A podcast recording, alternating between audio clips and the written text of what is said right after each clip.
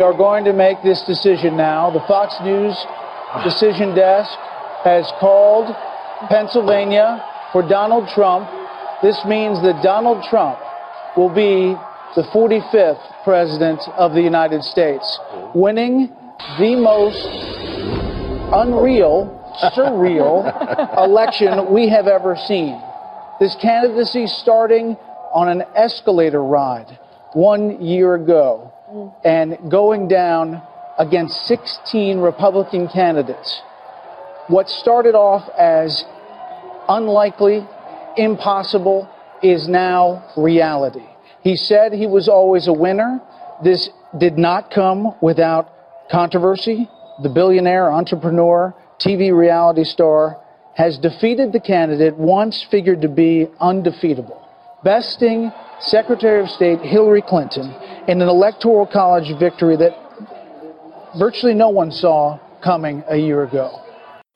Tak, ahojte kamaráti, vítam vás pri ďalšej epizódke Make Elections Great Again, teda mega. No a dneska sa teda pozrieme na to, čo sa deje a ako je to s tými voľbami, taký klasický volebný update, keďže teraz sa to furt nejak mení a posúva a nikto nevie vlastne, ako to bude, takže sa na to trošku pozrieme. Samozrejme, ako vždy sa pozrieme na prieskumy, ako to vyzerá teraz s našimi dvoma hlavnými kandidátmi a potom teda na ich kampane. A potom teda ste si vybrali tému na Facebooku, ale keďže my pokladáme dve témy, ktoré sme vám tam ponúkli za celkom dôležité, tak sme sa rozhodli, že téma, ktorá prehrala, teda tie druhé voľby, čo sa vlastne dejú s tými prezidentskými, a ktoré nás čakajú v rovnakom čase tento rok, tak vám iba veľmi, veľmi v skratke slubujem, vysvetlím, o čo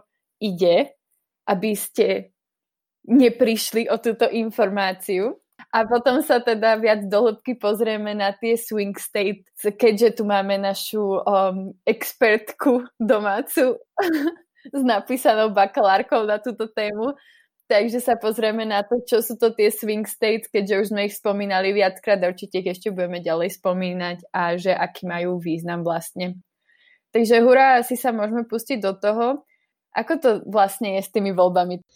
Prebieha to veľmi improvizovane, ako ste určite počuli v minulých epizódach. Uh, táto epizóda nebude teda výnimkou a povieme si niečo v krátkosti o koronových primárkach. Takže primárková fáza naďalej beží, aj keď je už e, rozhodnuté o tom, že kto bude kandidovať aj za demokratov, aj za republikánov. Je to prekvapivo Joe Biden a Donald Trump.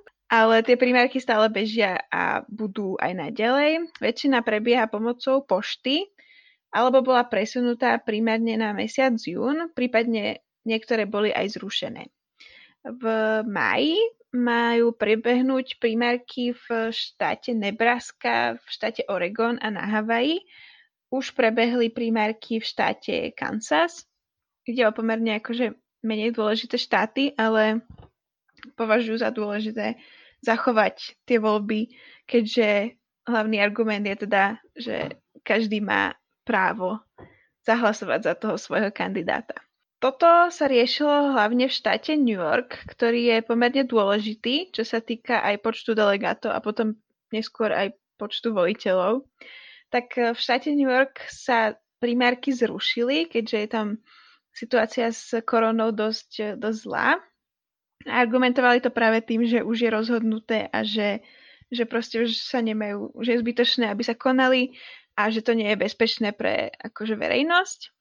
No Voči tomuto sa ohradila kampaň Bernieho Sandersa, ktorá nadalej počíta s hlasmi tisícok voličov, aby vlastne ovplyvnili nejaké smerovanie demokratickej strany po e, tom zjazde, ktorý nás čaká v auguste. A nesúhlasil s tým ani bývalý kandidát Andrew Yang, ktorého si možno pamätáte, ktorý podal podnet na súd a ten tvrdil, že New Yorkčania majú aj napriek situácii, ktorá je momentálne, aj napriek tomu, že je to dosť nebezpečné, tak New majú právo voliť a majú sa tieto voľby konať. Federálny súd sa zrušil tým pádom toto nariadenie v prospech Andrewa Younga a kampane Bernieho Sandersa a primárky sa majú ponovom konať 23. júna. Uvidíme, ako sa to bude vyvíjať, ale je pravdepodobné, že teda budú. Neviem, či v tom júni, ale primárky sa nerušia. Aspoň na, na strane demokratov. U republikanov je to o dosť e, akceptovateľnejšie, keďže ten kandidát je, je Donald Trump, ktorý sa snaží obhájiť e, víťazstvo vo voľbách a tam bolo tých pár prímerok už zrušených. E, u demokratov majú prebehnúť všetky. Momentálne sa okrem toho presunu primárok alebo prechodu do hlasovania pomocou pošty alebo iných improvizovaných e, riešení rozoberá aj to, či sa majú konať stranické zjazdy, keďže ide o obrovské udalosti s veľkým počtom ľudí, ktoré sú akože ceremoniálne hlavne, ale aj ovplyvňujú potom smerovanie tej strany tak e, aj tam je dosť výrazné to riziko, že, že sa bude tam tá nákaza nejako šíriť. A zatiaľ oba zjazdy sú naplánované na august a rieši sa, že či sa má prejsť do nejakého online módu alebo to nejako skomorniť. Ale Donald Trump trvá na tom, aby sa ten zjazd konal. Demokrati sú otvorenejší voči nejakej, nejakému improvizovanému režimu, ale uvidíme, ako to rozhodnutie príde v najbližších dňoch, týždňoch, takže sledujem to. A čo, ako to vyzerá teda s nejakými prieskumami? Prieskumy, kvázi nič nejaké zásadné sa nedie, čo sa týka nejakých hlavných celoštátnych prieskumov. Biden stále vedie vo väčšine z nich nad Trumpom už teda od tej koronakrízy a odkedy sa teda Biden stal jediným kandidátom teraz demokratickej strany, tak sa to naozaj drží. Vo väčšine prieskumov Biden uh, viedol napríklad aj vo Wisconsine, na Floride, v Michigane, Pensylvánii, Severnej Karolíne to bolo trošku viac rozdelené. Niektoré prieskumy hovorili o Bidenovi, niektoré skôr ukazovali na Trumpa ale aj v Arizone, aj v Minnesote väčšina naozaj tých prieskumov, či už teda tých celoštátnych, alebo konkrétne na, sústredených na tie štáty, ukazuje naozaj Bidena, ako vedie nad Trumpom. Každopádne sa robil aj nový celoštátny prieskum uh, v univerzite Monmouth, neviem, jak sa to číta presne, tak sa ospravedlňujem. A ten sa teda robil uh, ako keby prvý takýto celoštátny prieskum po tom, čo bola vlastne medializovaná tá aféra so sexuálnym obťažovaním, ktorá bola teda mierená na Bidena, o ktorej sme vám hovorili. A podľa tohto prieskumu 50% opýtaných uh, by volilo Joea Bidena a 41% opýtaných by volilo Trumpa. A vlastne oni sa pýtali aj na to samotné obvinenie s tým, že 86% opýtaných povedalo, že o týchto obvineniach vedelo. Respondentov sa pýtali aj na to, či si myslia, že sú tie obvinenia pravdivé a 37% e, odpovedalo, že obvinenia sú pravdepodobne pravdivé, 32% povedalo, že sú pravdepodobne nepravdivé a 31% nemalo žiadny názor na toto. Zaujímavé je teda napríklad aj to, aký bol rozdiel medzi voličmi tých strán, republikánskej a demokratickej kedy väčšina republikánskych voličov tvrdila, že obvinenia sú pravdivé a demokrati skôr, že nie.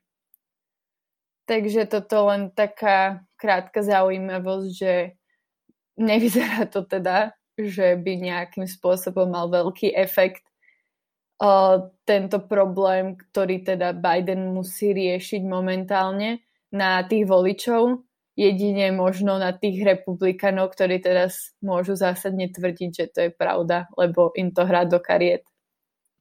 Ak náhodou netušíte, o čo sa, čom sa teraz jedná, čo Kajka spomínala, tak si pustite našu minulú epizódu, číslo 15 a tam je teda vysvetlené to vnímanie e, strán a voličov nejakých takýchto obvinení a myslím, že to tam rozoberáme celkom do detailu. Hej, ja to ešte spomeniem potom, keď budem, teda vlastne asi aj teraz, môžem o tom viac povedať, keďže by som sa teda presunula uh, k tomu, čo robí Joe Biden vo svojej kampani, tak napríklad toto obvinenie, naozaj len tak v skratke, uh, ide o obvinenie jeho bývalou zamestnanky Tárou Reid za sexuálne obťažovanie, ktoré sa stalo vraj v roku 1993 a s tým, že podala Reed sťažnosť e, na policiu minulý mesiac. No a my sme to teda už viac rozoberali do hĺbky v tej epizóde, ako spomínala Teresa, ale vlastne nemali sme ešte doteraz oficiálne vyjadrenie od Joea Bidena, iba od nejakých jeho bývalých zamestnancov, súčasných zamestnancov a tak, ale všetci okolo, to, okolo toho dosť kľúčkovali a teda jeho ľudia v kampani hovorili, že to nie je pravda. On sa teda minulý týždeň k tomu už oficiálne vyjadril sám v televíznom rozhovore pre MSNBC a jasne povedal, že obvinenie nie je pravdivé a že sa nič také nestalo. On vlastne na to povedal, len aby som to naozaj konkrétne povedala, je, že it did not happen, period. Čiže nestalo sa to, bodka. Takže máme teda oficiálne vyjadrenie od Joea Bidena.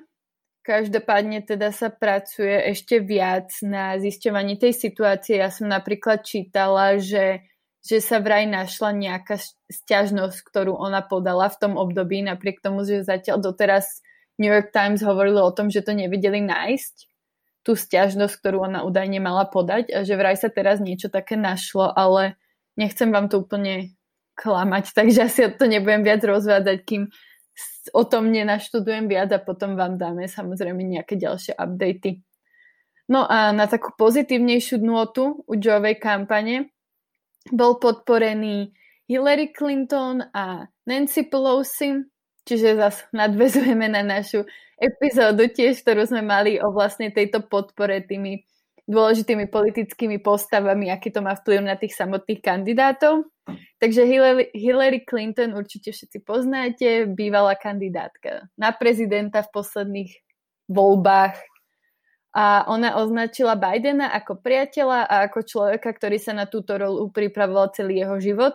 Dodala, že práve v tejto situácii potrebujeme lídra a prezidenta ako je Joe Biden. A s tým, že teda ona už predtým tvrdila, že určite podporí toho demokratického kandidáta, aby bolo možné poraziť Trumpa. No ale toto je vyjadrenie napriek tomu, že nie je nejaké prekvapivé, určite Bidenovi ďalej pomôže a nejakým spôsobom ho nakopne a je to určite taký pozitívny twist práve v kontraste s tým, čo sa deje kvôli tomu obvineniu zo sexuálneho obťažovania. No ale na druhej strane toto je podporenie hrá celkom do kariet aj republikánom, ktorí to môžu využiť a ich obľúbená Crooked Hillary môže pridať ešte viac negatívneho svetla na Bidena. No a podporila ho teda aj Nancy Pelosi, čo je vlastne House Speaker, naša obľúbená kritička Trumpa. A v jej vyjadrení povedala, že Biden je líder s pokorou, ktorý je ochotný počúvať rady expertov a vedcov a riadiť sa s nimi. Čiže taký akože nenápadný hint na Trumpa, ktorý toto neúplne robí. A ďalej napríklad z tých významných politických osobností podporil Bidena minulý týždeň aj Gavin Newsom, ktorý je senátor z Kalifornie a predtým, predtým podporoval Kamalu Harris. No a inak ako Biden pokračuje v tom kritizovaní o Trumpa, čo sa týka riešenia koroda krízy, ale v nejakých iných témach sa napríklad vyjadril aj ku vražde Ahmada Arberyho, ktorý bol zabitý dvoma chlapmi počas toho, ako bol behať. Možno ste to zachytili, naozaj sa to veľmi riešilo, lebo vyšlo najavo aj veľmi tragické a hnusné video. Takže sa k tej situácii vyjadril a hovoril o tom, že naozaj v Spojených štátoch majú problém s tou white supremacy, pretože ten zavraždený bol afroameričan. No a je to naozaj pokračujúci problém a treba riešiť rasovú nerovnosť, genderovú nerovnosť a nerovnosť založenú na príjme. A ďalej komentoval Biden napríklad Trumpovo veto na rezolúciu o použití vlastne vojenskej moci v Iráne, a táto rezolúcia mala zabrzdiť vlastne moc prezidenta v tom vyhlásiť vojnu Iránu bez podpory kongresu a Trump ale túto rezolúciu vetoval, takže neprešla. Takže tomuto sa ešte Trump, e, či Biden viac venoval v rámci svojej kampane za tento posledný týždeň a naozaj kritizoval všeobecne Trumpovo správanie voči Iránu, či už práve to odstúpenie od tej jadrovej dohody, ktoré bolo vlastne pred dvoma rokmi ale aj to, že naozaj Trump svojim správaním ohrozuje celý ten región Middle East. To je asi tak všetko za Joea. Dobre, takže poďme na toho Donalda. Donald naďalej vedie neštandardnú volebnú kampaň. Keby nebolo korony, tak určite už má za sebou minimálne 20 nejakých obrovských rallies v nejakých štadiónoch, a, kde sa hádžu magahec a spieva sa Macho Man. Odporúčam si pozrieť nejaké záznamy z toho. Každopádne Donald musí robiť kampaň z Bieleho domu a nie ako Joe Biden, ktorý pravidelne vysiela zo svojej pivnice, ktorú si prerobil na také štúdio kampaňové, tak Donald to teda robí z Bieleho domu vo forme tlačoviek so svojou koronovou task force a oznámil, že tie budú pokračovať až do dokedy uzná za vhodné, takže je možné, že každý deň budú najbližší, ja neviem, 2-3 mesiace. Eh, Donald Trump prvýkrát opustil Washington a odletel na návštevu Arizony, ktorá je v týchto voľbách mimoriadne kľúčová. a to si povieme počas rozoberania tej hlavnej témy Swing States.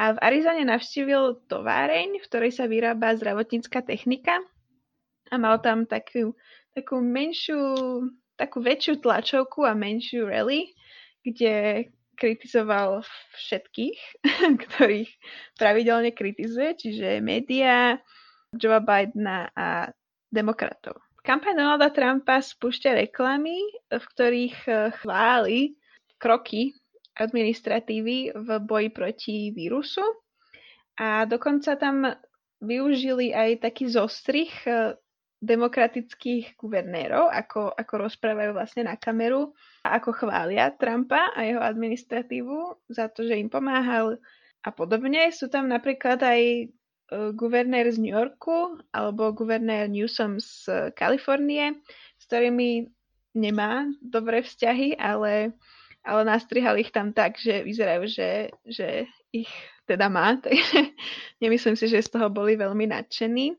Donald Trump sa takisto vyjadril k obvineniam voči Joe Bidenovi, ktoré sme spomínali v tej minulej epizóde aj teraz pred chvíľkou. E, Donald sa vyjadroval aj k tomu, e, že sa Senát vracia do práce a do normálu a bude opäť úradovať normálne, ale snemovňa, ktorú, kde majú väčšinu demokrati, tak e, tá sa zatiaľ nezíde lebo Nancy Pelosi a jej demokratická väčšina to ešte nepovažuje za bezpečné a nielen akože pre nich, ako pre tých politikov tam, ale ako pre, celý, pre celú tú budovu a pre ľudí, ktorí tam pracujú a aj na, na médiá. Nechce, aby sa to tam proste nejako šírilo, takže zatiaľ zásadne len Senát a snemovňa ostáva v improvizovanom režime toto spája so svojou takou nejakou všeobecnou kritikou demokratov, ktorých pravidelne nazýva Do Nothing Democrats. Donald Trump sa prvýkrát tak výraznejšie vyjadril aj k protestom, ktoré prebiehajú proti tým eh, prísnym opatreniam po celých Spojených štátoch. Taký jeden z najvýraznejších týchto protestov bol v štáte Michigan, kde ľudia vlastne kritizovali demokratickú guvernérku za veľmi prísne opatrenia a kritizujú za to proste, že nemôžu ísť do práce a podobne. Guvernérku z Michiganu Donald Trump nazýva tá žena z Michiganu a tú ženu z Michiganu vyzval, aby sa s týmito protestujúcimi stretla a vyriešila tú situáciu. Pri tejto príležitosti vám odporúčam si vypočuť eh, podcast eh, The Daily, o Michigane. Je to veľmi zaujímavá epizóda, kde ten moderátor spovedá vlastne jednoho takéhoto protestujúceho, ktorý má vlastne biznis a chce sa vrátiť do práce a e, takisto spovedá aj túto guvernérku a sú tam také akože reakcie na ich, na ich pohľady a je to myslím, že celkom fajn. Takže vám hodíme Michael link. Kajkin obľúbený Michael Barbero. Ale stojí to za to, je to fakt dobre spracované, keď si chcete vypočuť o týchto protestoch.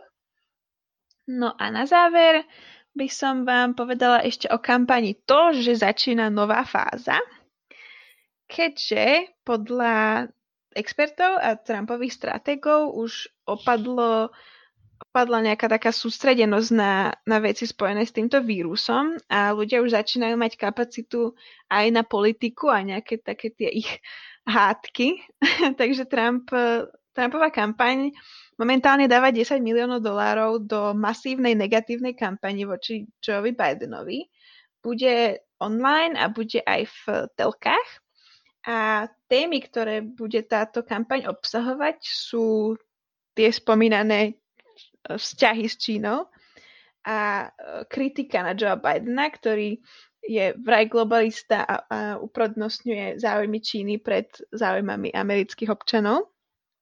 E, takisto Joe Bidena spája nejakým spôsobom s tým, že v Číne začala tá pandémia a Čína je najväčšie zlo v očiach Američanov momentálne. Takisto sa tam má spomínať aj dôvod, prečo bol Donald Trump obžalovaný, čiže biznis eh, syna Joea Bidena Huntera na Ukrajine. Ale budú spomínať aj kroky, ktoré Joe Biden podnikol v roku 2009 po tej neslávnej finančnej kríze, keďže mal, načel, mal na starosti nejaký výbor, ktorý potom predstavoval nejakú legislatívu a opatrenia, ktoré mali pomáhať vyrovnávať nejaké dôsledky tejto krízy. Um, v posledných týždňoch sa tá kampaň sústredila hlavne na Bidenov mentálny stav. To bol taký nejaký hlavný bod, čo ako zistili neskôr nemalo na voličov efekt. A takisto púšťali reklamy o zvládnutej koronovej kríze a, a tie chvály, ako som spomínala a na Bidena až tak neútočil, čo sme čo je viditeľné teda v tých prieskumoch v dôležitých kľúčových štátoch, kde Biden začal Trumpa predbiehať. No a toto sa Trumpovi nepačilo. Vraj sa dostal kvôli tomu aj do konfliktu so svojím kampaňovým manažérom, ktorý následne predstavil novú stratégiu, tú 10 miliónovú. A tento kampaňový manažér to nazval celú doterajšiu kampaň nazvalo, že je to budovanie Death Star, ako Hviezdnych vojen.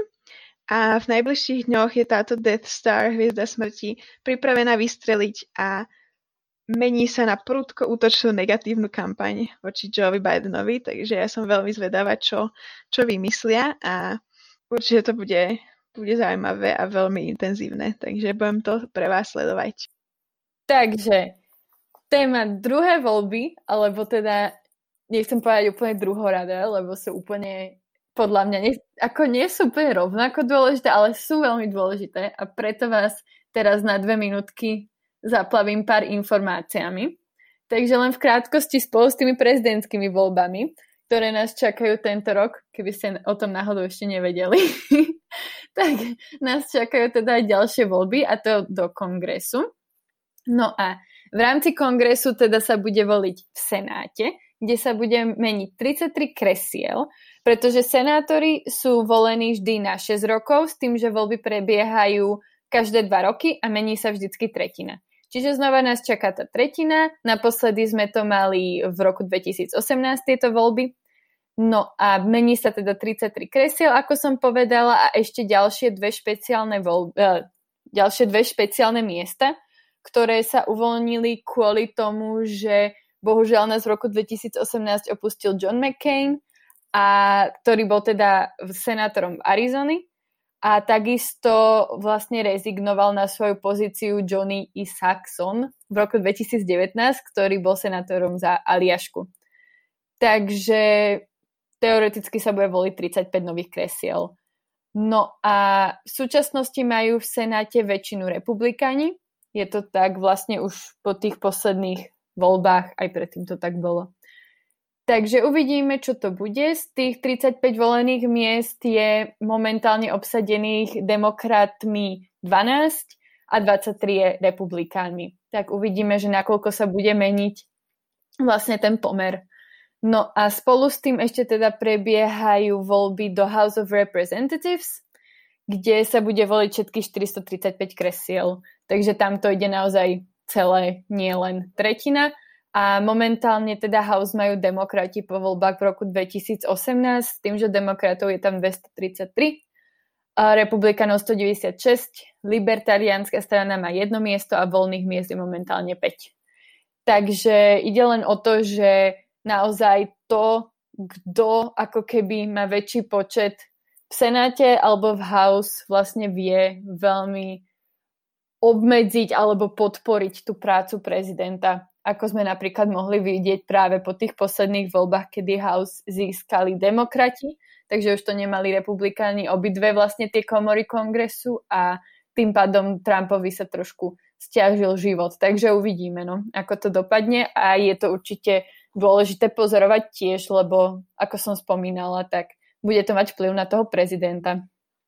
No, ale teda keď už sme pri tých hlavných, hlavných voľbách, ktorých sa tu venujeme, už pol roka, tak treba si určite spomenúť tie swing states, ktoré nás určite počujete veľmi často spomínať a hovoríte si, že čo do keľu sú swing states. Takže máme tu nášho experta, ktorý sa do toho pustí a ja jej nechám slovo a budem tiež ja počúvať veľmi pozorne.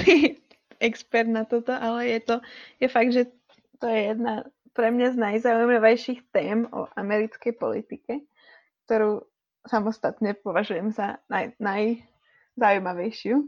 Takže začala by som asi tak, že Hillary Clinton zvíťazila v prezidentských voľbách v roku 2016, čo sa týka počtu hlasov. To možno viete, možno nie.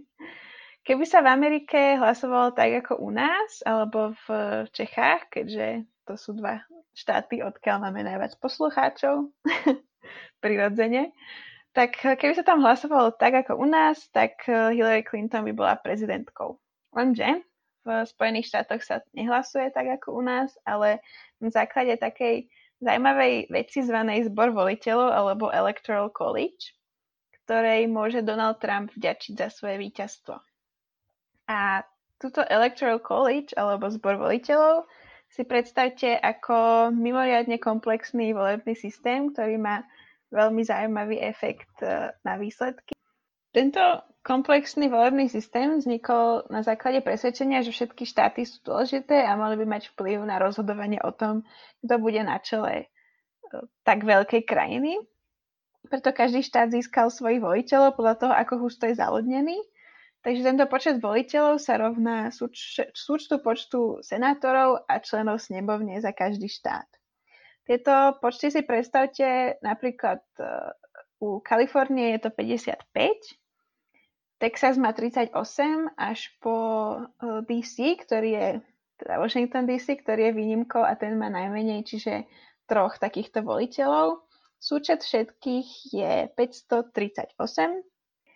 Aby sa stal kandidát prezidentom Spojených štátov, musí získať 270 hlasov voliteľov z rôznych štátov nie je najväčší počet hlasov celkovo, čiže tu popular vote, ktorú získala uh, Hillary Clinton o niekoľko miliónov hlasov, ale nevyhrala tieto voľby. Toto by bolo také základné fungovanie toho hlasovania, čo sa týka prezidenta.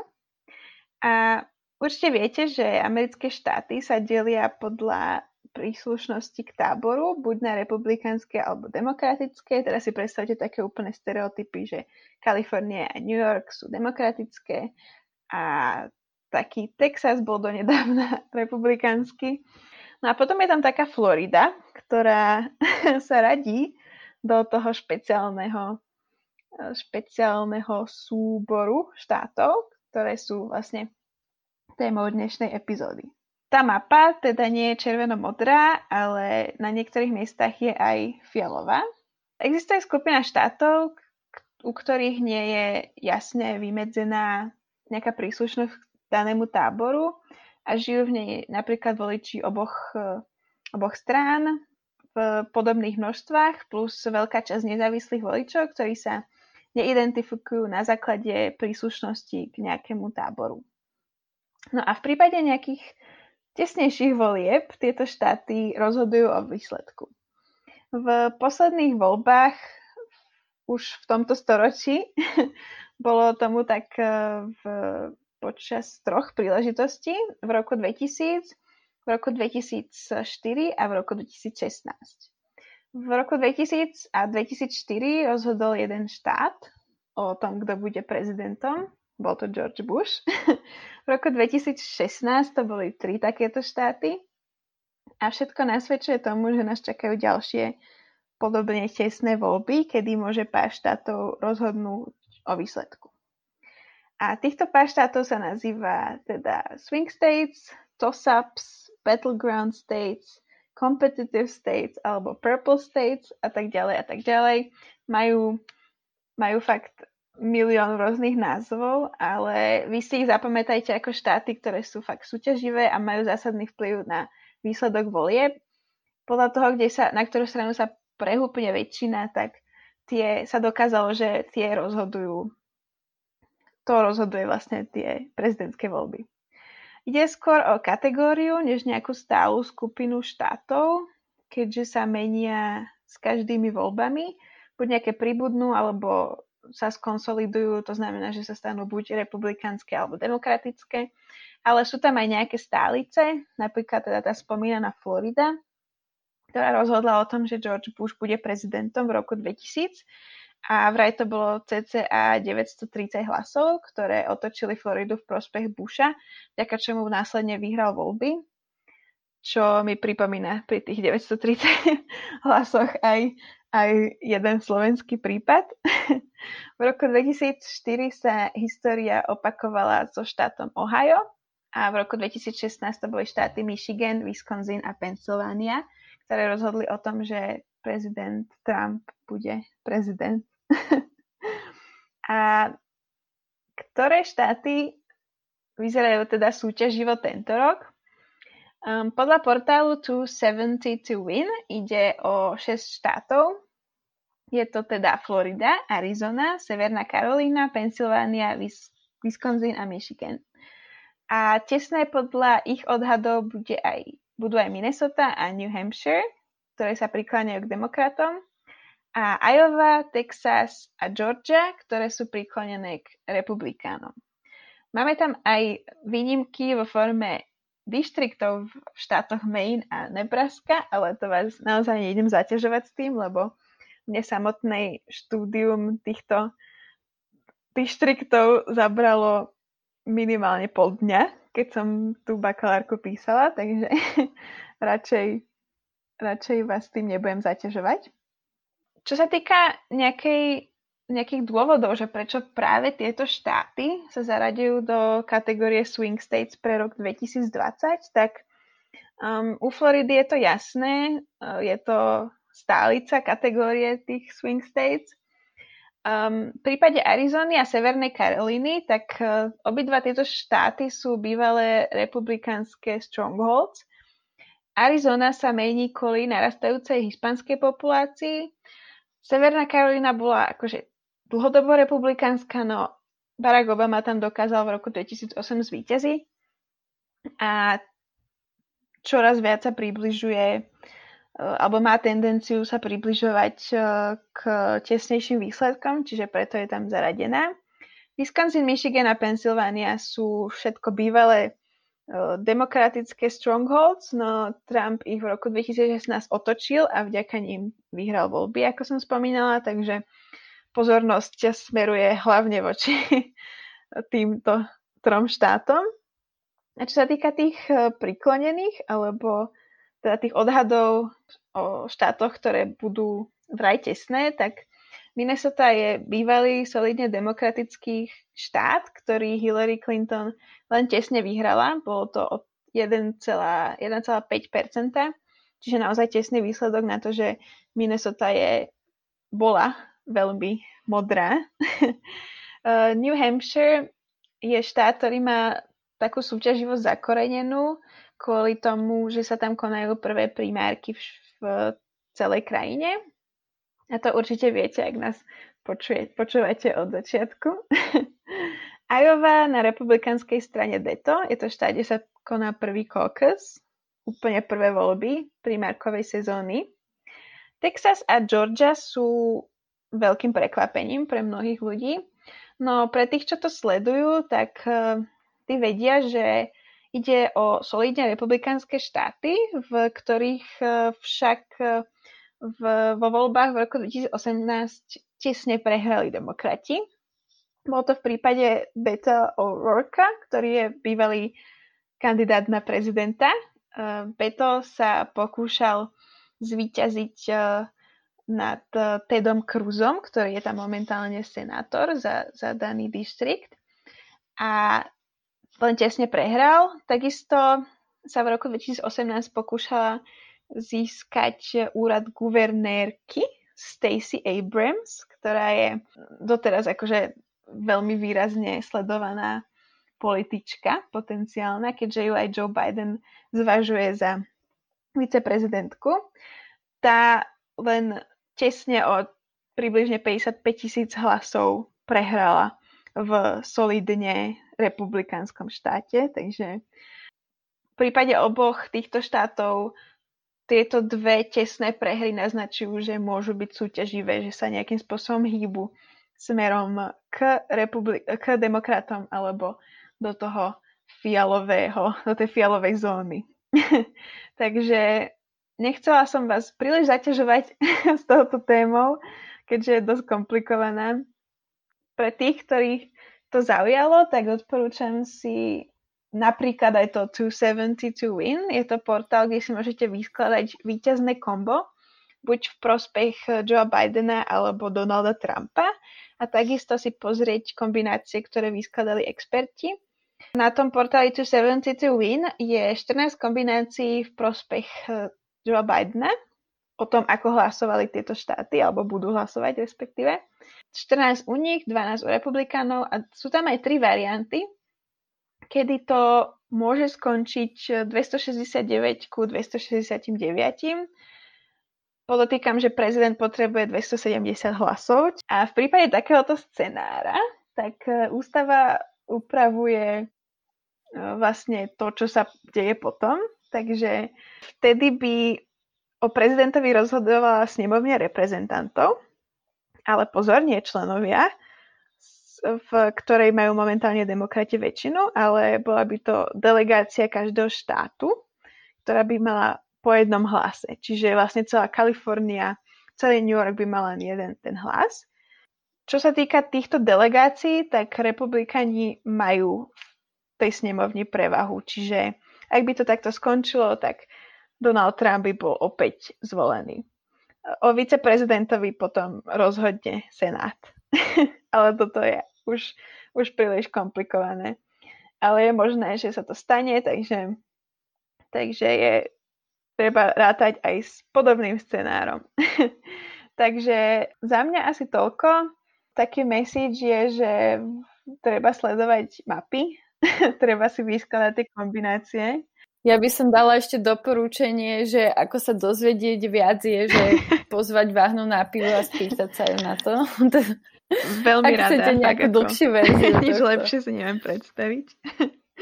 Takže sledujte mapy, fakt. A keď tak mi môžete napísať, alebo sa nás nejako inak opýtať verejne, že ktoré štáty treba pozorovať, lebo v Amerike je to tak, že tam naozaj rozhodne to, že komu sa podarí vyskladať to víťazné kombo z tých eh, počtov hlasov voliteľov za každý štát. Nie je to tak, že proste zahlasuje väčšina krajiny za jedného kandidáta, kandidátku, ale je to o, tom, o tej kombinácii.